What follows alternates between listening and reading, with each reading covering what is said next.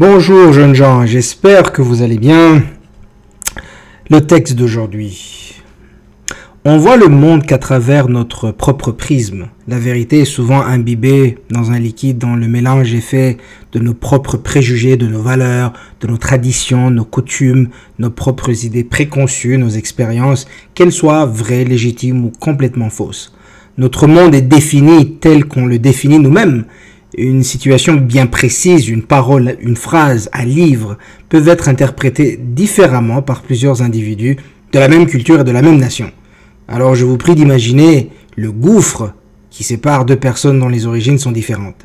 On n'a même pas besoin d'ajouter d'autres facteurs arbitraires séparant deux personnes. L'origine, par exemple, est suffisante pour démontrer combien nous voyons le monde différemment. Je parlais récemment un ami à moi, euh, burundais de père et de mère, et qui a grandi au Burundi avant de s'installer au Canada. Euh, il se plaignait des commérages, euh, des fake news, mais qui émanent apparemment de sources sûres hein, que les Burundais aiment tant répandre. Euh, il se plaignait avec véhémence et j'ai même pu apercevoir une veine, une des veines sur son front qui ne cessait de gonfler. Ça m'a fait peur un peu. J'avais peur qu'il ait un AVC devant moi, mais il a fini par se calmer, en tout cas. Euh, donc pendant qu'il se remettait de son état second, je remuais mes méninges car sa diatribe contre nos chers compatriotes était justifiée. À 100%. On va pas se mentir, on va pas faire semblant. Euh, je vais même pas faire semblant pour tenter d'apaiser les sensibilités de certains. Euh, non, non, non, non. Je vais faire de mon mieux pour épingler tout le monde, y compris moi-même, et je ne vais rater personne car nous sommes tous coupables de commérage d'une manière ou d'une autre à divers degrés. Okay Il n'y a ni saint ni démon dans ce cas précis. Les ragots, donc commérage malveillant et sans fondement, euh, et les commérages, définis comme bavardage malveillant, euh, sont un fardeau, une tare. La plupart du temps, il s'agit de conneries, d'histoires inventées, d'incompréhensions, de mauvaises interprétations, d'histoires taillées de toutes pièces, les unes plus fictives et invraisemblables que les autres, et j'en passe. Pensez aux histoires bizarroïdes, loufoques, insultantes, teintées de malice et de mauvaise foi que vous avez entendues sur votre propre personne.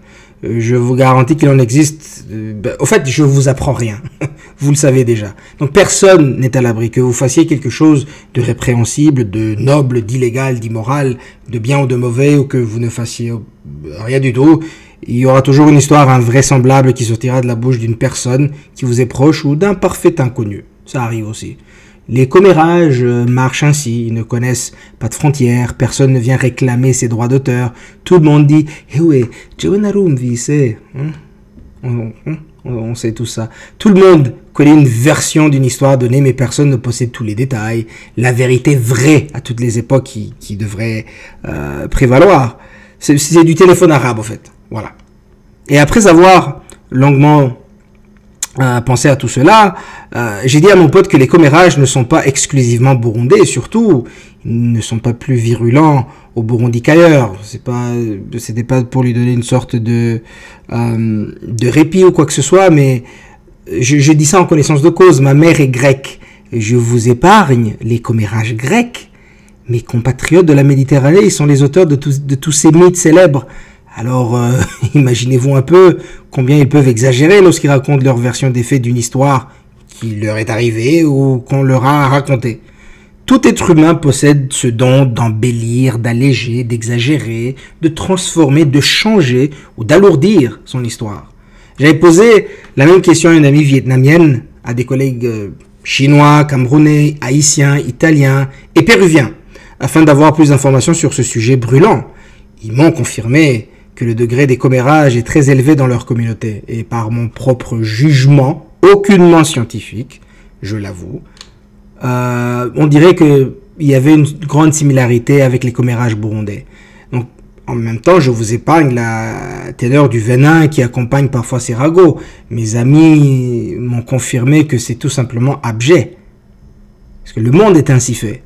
Dès qu'il existe une petite communauté, les commérages prospèrent. Certaines études, bizarrement, parlent de l'effet positif des commérages au niveau social.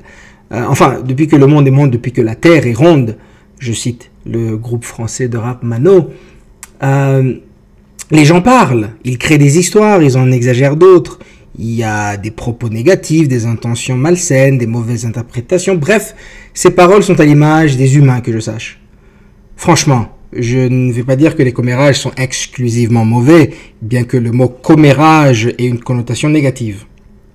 C'est grâce aux divers commérages que l'on apprend qu'une personne est malhonnête, vicieuse, méchante, non fiable, infidèle ou violente. On peut aussi apprendre qu'une personne est loyale, gentille, fiable, qu'elle a de bonnes ou mauvaises valeurs, qu'on peut compter sur elle ou pas, qu'elle ment d'une manière pathologique, qu'elle est instable ou stable, euh, qu'elle a des problèmes profonds ou légers de santé mentale et j'en passe. Ces nouvelles de sources sûres, entre guillemets, peuvent être salutaires ou pernicieuses. Certes, on ne peut jamais être sûr, mais disons que les commérages ont une utilité indéniable dans bien des cas. Et une dernière chose, hein, il ne faut pas qu'on joue au saint, car euh, on n'est pas des saints. Nous avons tous répandu des ragots qui ont causé du préjudice aux autres sans le savoir et cela est désolant, répréhensible même. Mais bon, qui est parfait? Personne. Cela n'est pas une excuse, soyons plus vigilants, hein, s'il vous plaît.